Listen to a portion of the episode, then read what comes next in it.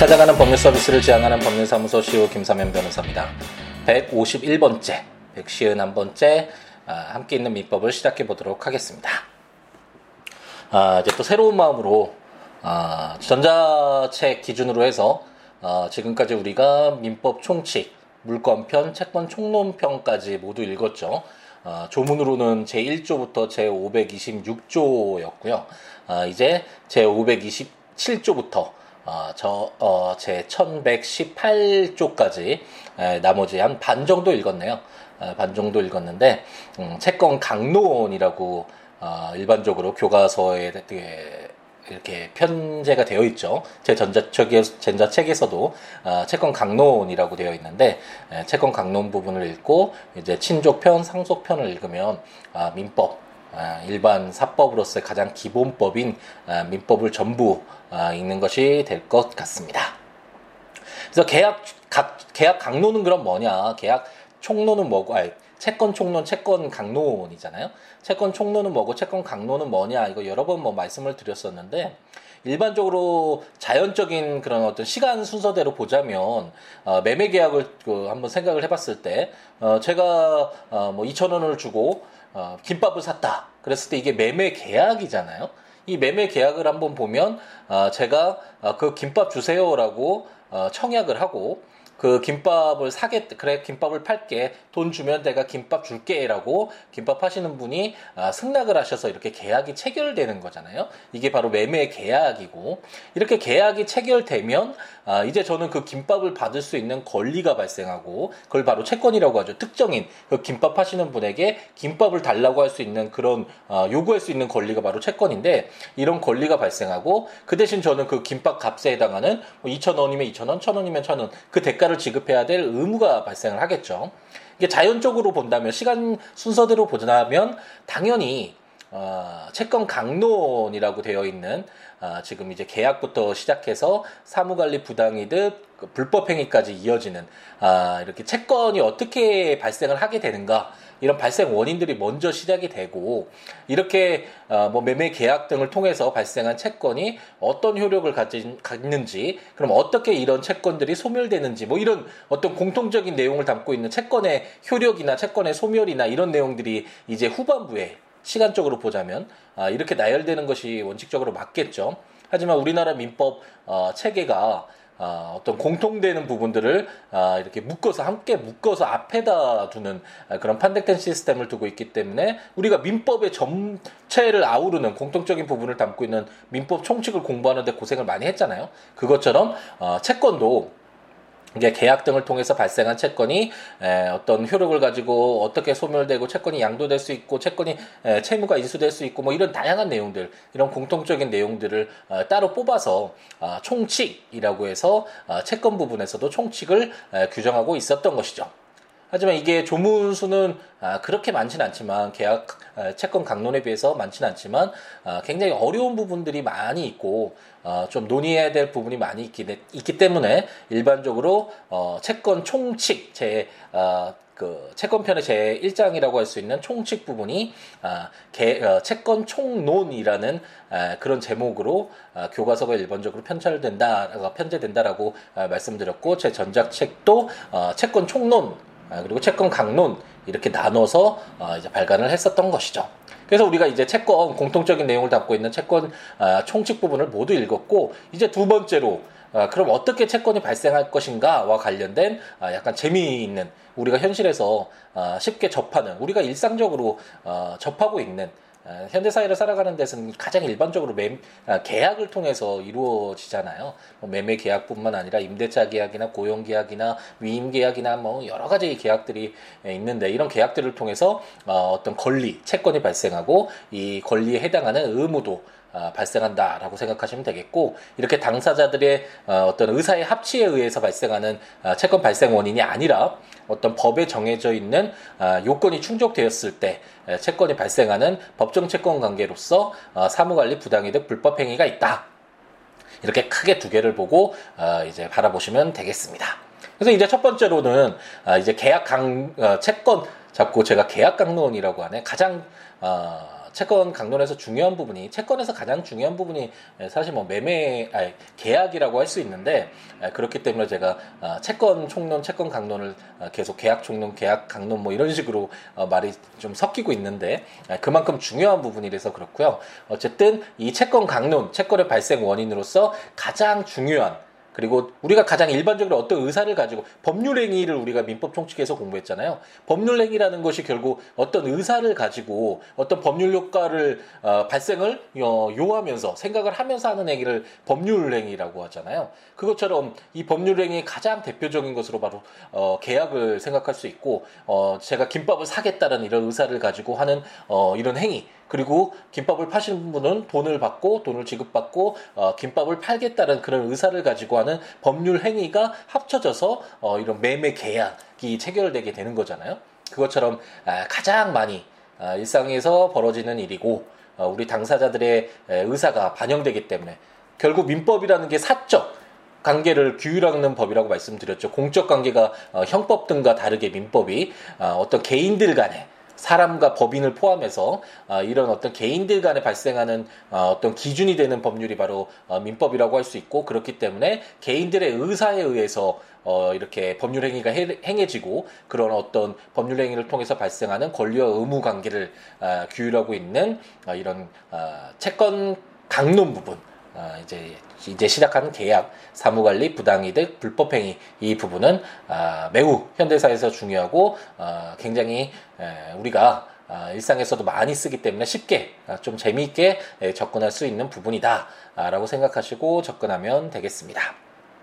그래서 이제 오늘부터 아, 이제 개, 채권 강론의 첫 번째로 계약 부분을 볼 텐데요. 아, 채권 발생 원인이라고 제가 말씀드렸죠. 채권 발생 원인이 당사자들의 의사에 의해서 발생하는 이런 계약 부분이 있고 법에 정해져 있는 요건이 충족됐을 때 발생하는 법정 채권 관계로서 아, 사무관리 부당이득 불법 행위가 있다라고 이렇게 말씀드렸잖아요. 이렇게 큰 두 개의 축이다라고 생각하시면 되겠고 가장 뭐 일상적으로는 우리 의사에 따라서 행해지는 경우가 훨씬 많겠죠. 뭐 뭐 법정 채권 관계에서는 가장 일반적으로 제가 뭐 어, 실수로 누구를 넘어뜨려서 치료비가 생겼을 때 제가 치료비를 어, 지급해야 되는 의무가 발생하고 그 넘어진 피해자는 어, 그 치료비를 받을 채권이 발생하잖아요. 이것처럼 어, 어떤 당사자가 내가 치료비를 주겠다라는 의사를 가지고 어, 발생한 그런 채권 관계가 아닌 법에 정해져 있는 이런 불법 행위를 했을 때 뭐 손해를 배상해야 된다라는 이런 어, 법에 어떤 규정된 요건을 충족했을 때 발생하는 법정 채권 관계가 아, 이제 나중에 배우게 되겠고 하지만 이 경우보다는 당사자들에 의해서 아 나 어떤 거 할래? 저 사람하고 어, 저거 저 사람이 가지고 있는 거 살래? 아니면 저 사람이 가지고 있는 집에서 어, 임대해서 임차해서 어, 저쪽에서 살고 싶어? 뭐 어떤 이런 의사를 가지고 어, 법률 행위를 하는 경우가 많다. 그것이 바로 아, 계약이다. 이 계약을 통해서 어, 채권이 발생하게 된다라고 생각하시고 접근하면 되겠습니다. 그래서 이제 계약을 읽게 될 텐데 에, 또 총칙 부분이 이제 읽게 됩니다. 이제 좀 어, 총칙이 지겹다라고 생각하시는 분도 있을 수 있는데 계약 부분도 제가 말씀드렸듯이 에, 굉장히 중요하다고 말씀드렸잖아요. 중요하고 아, 현대 사회에서 뭐 계약에 의해서 뭐 현대 사회가 운영된다고도 할 수 있을 만큼 아, 방대하고 그 내용도 다양할 뿐만 아니라 여러 가지 법리가 섞여 있기 때문에 아, 이런 계약의 공통적으로 매매 계약, 고용 계약, 위임 계약, 임대차 계약 뭐 이런 계약들의 공통적인 내용들을 뽑아서 이제 계약의 총칙 이라는 아, 제일적 총칙 부분부터 아, 이제 시작을 하게 되겠습니다. 어, 제가 영국에 있을 때 영국 계약법을 1년 동안 공부를 했었었는데요. 아, 우리나라에서 이제 민법을 공부할 때는 아, 채권 총론 부분을 굉장히 어렵게 에, 공부를 했던 것 같고 채권 강론 부분은 상대적으로 좀 소홀히 다루어지는 측면이 있고 특히 뭐 매매나 임대차 계약이나 이런 어떤 구체적인 규정들은 그래도 많이 적용이 되는데 반해서 어, 이런 계약의 총칙 부분 어떻게 계약이 성립되고 계약은 어떻게 효력이 어, 있으며 계약의 해제와 해지는 어떻게 되는지 뭐 이런 내용들이 어, 아, 어떤 그렇게 크게 중요하게 다루어지지는 않지 않았나. 아, 물론 중요한 부분이긴 한데 에, 특히 계약의 효력이나 계약의 해제 해제 부분은 아, 굉장히 중요하게 에, 적용되는 부분이긴 한데 상대적으로 계약이 성립되는 아, 이런 부분과 관련돼서는 아, 좀 약하다고 해야 되나요? 공부가 아, 좀덜 됐다. 이렇게 조문으로만 되어 있기 때문에 그런 것보다라고 그냥 넘어갈 수 있는 넘어갔던 제 개인적으로도 그런 내용인데 반해서 영국에서는 판례법이잖아요. 그래서 어, 어떤 법률에 의해서 계약 뭐 예를 들어서 제 527조의 계약의 청약은 이를 처리하지 못한다 이런 어떤 규정이 있어서 어떤 어, 청약이나 승낙이 있으면 계약이 성립한다 뭐 이런 어떤 법리가 발생한 것이 아니라 어, 영국 영미법은 어, 그동안에 어떤 사례가 발생해서 그 사례에 대해서 법원이 판단한 그 법리가 이제 법원이 되는 거잖아요. 이 법률처럼 그렇기 때문에 어, 영국 계약법은 굉장히 어, 쉽고 우리가 현실에서 발생했던 일이니까 아, 충분히 있을 수 있는 일이겠다라고 생각을 할 수 있겠죠. 그런 내용들을 판단을 한 것이니까 실제 발생한 일이니까요.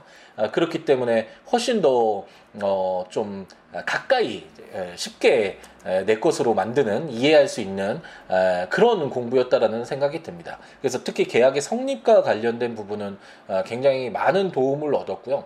내용에서는 사실 그렇게 큰 차이가 아, 있지는 않은데 다만 우리는 뭐 계약의 성립 그러면 한 어, 10개의 조문인가요? 한 10개의 조문으로 어, 이렇게 규정되어 있고 어, 이 적유 이 조문들을 어떻게 이제 구체적인 사례에 적용할 건가는 이제 좀 다른 문제지만 이렇게 되어 있는데 반해서 어, 영국 같은 경우에는 어, 이 계약과 성립 계약의 성립과 관련된 그런 내용들이 굉장히 오랫동안 아, 이렇게 판례가 축적되어 있죠. 그래서 그런 내용들이 어떤 사례에서 어떤 법리가 형성돼서 그것이 이제 법원이 되었다라는 어떤 그런 내용들이 충분히 담겨져 있어서 어, 우리 민법에 규정되어 있는 계약의 성립 이런 조문들을 좀 생생하게 살아 움직이게끔 접근할 수 있는 그런 기회가 되지 않았나라는 생각이 드네요.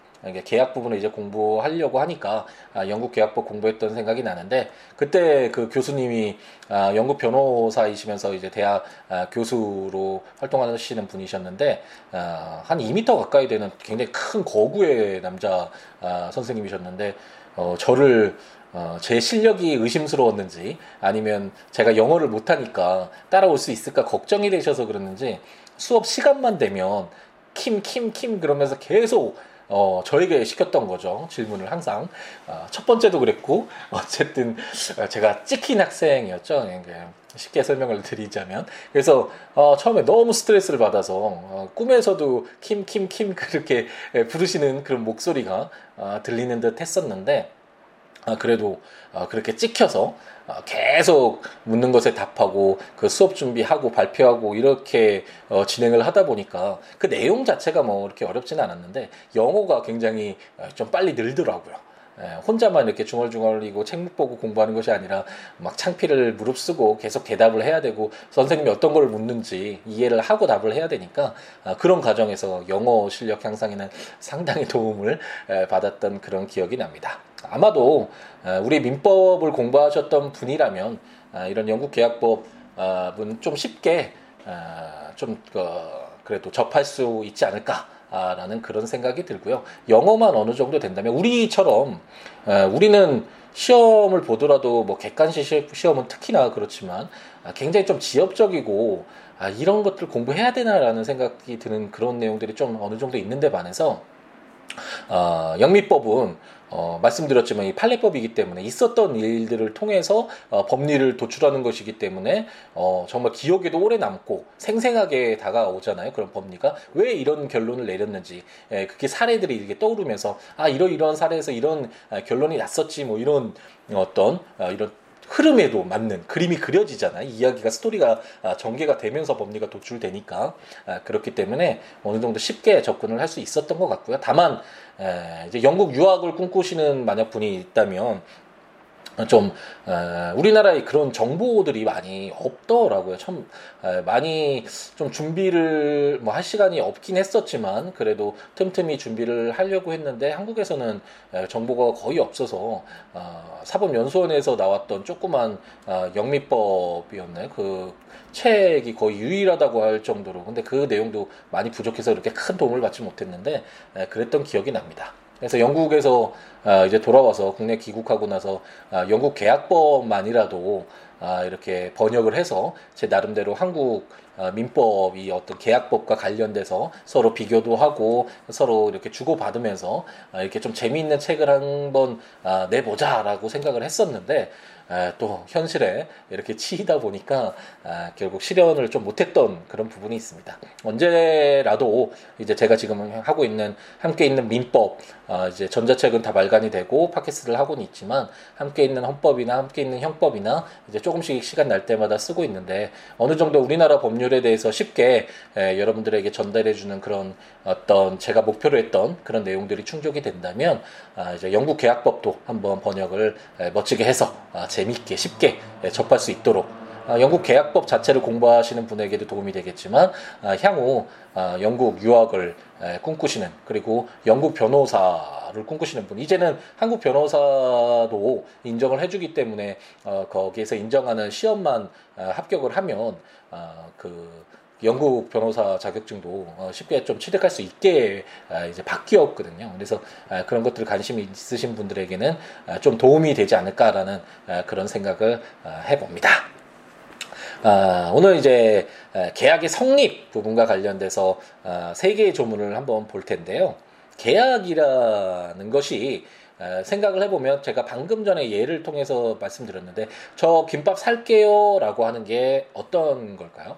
이런 것을 바로 청약이라고 하죠. 계약을 할 수 있도록 청합니다라고 하는 거잖아요. 이걸 청약이라고 하고 그래 그러면 아, 그렇게 내가 이 김밥 줄게 그 돈 줘라고 제가 요구하는 그런 그 청약의 사항을 아, 인정을 하고 받아들이는 것을 승낙이라고 하죠.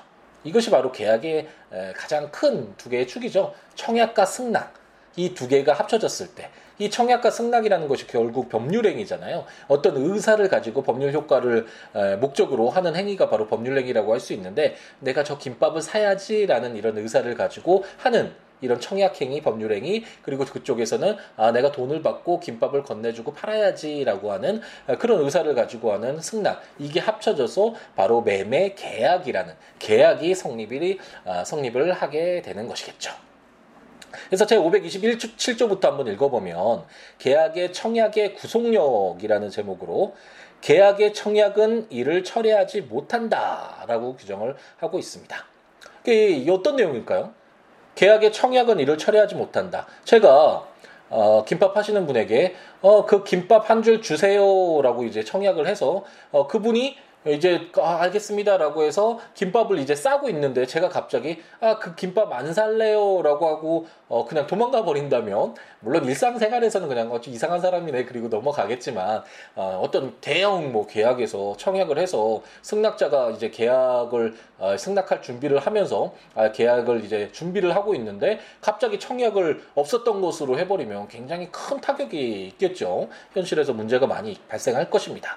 그렇기 때문에 계약의 청약은 이를 처리하지 못한다. 한번 청약을 했으면 계약을 하겠다라고 그런 이야기를 꺼냈으면 그것을 상대방이 뭐 승낙하거나 거절하거나 뭐 하지 않는 이상 그 청약자가 먼저 계약 그 청약이 없었던 것으로 이렇게 되돌리지는 못한다라고 생각하시면 되겠습니다.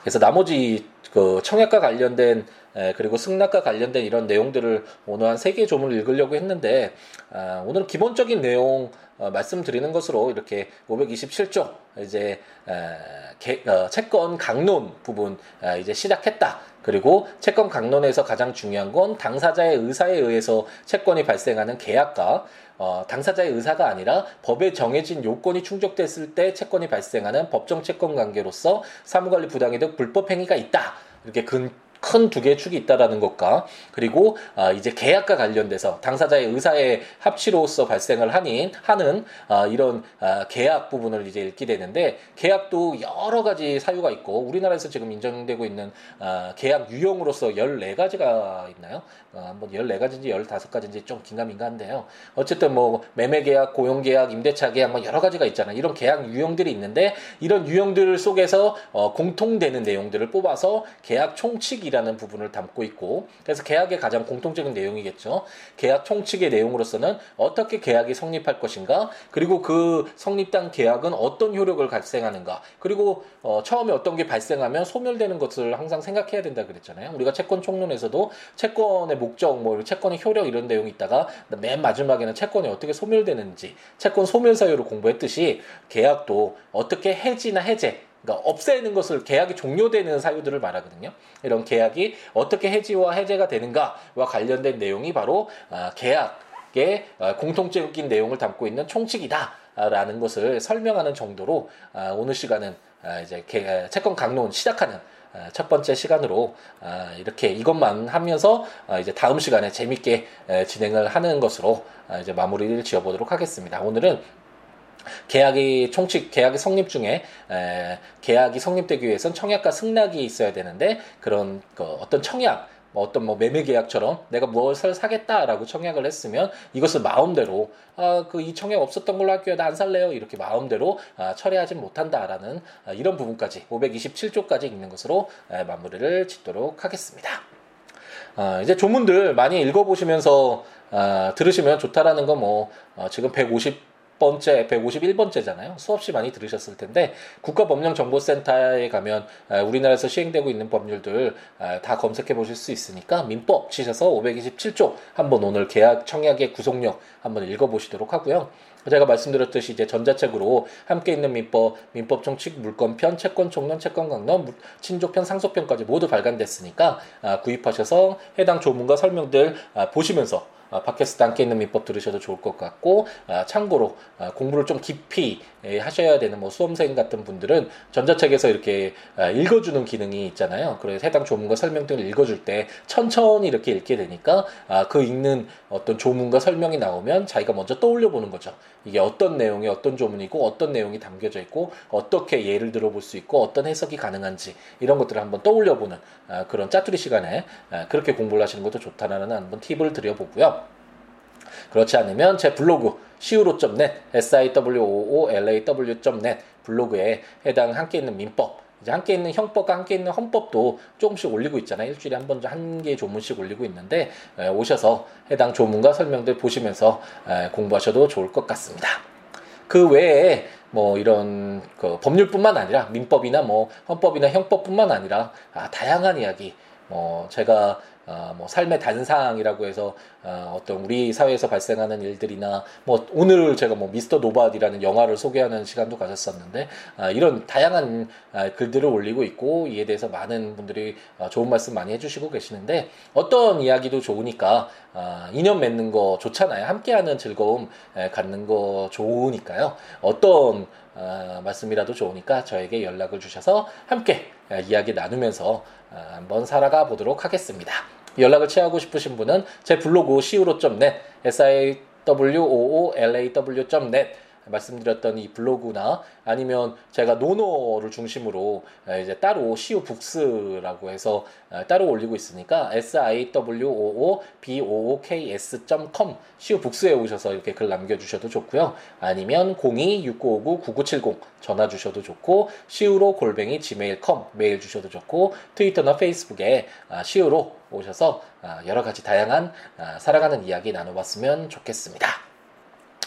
이제 또 목요일이 지나고 내일이 지나면 또 5월 아, 6일인가요? 다음 주네요. 금요일 날은 또 어, 임시 공휴일이 돼서 어, 황금 연휴잖아요. 4일 또 어, 휴식 어, 휴일이 예, 우리에게 있네요.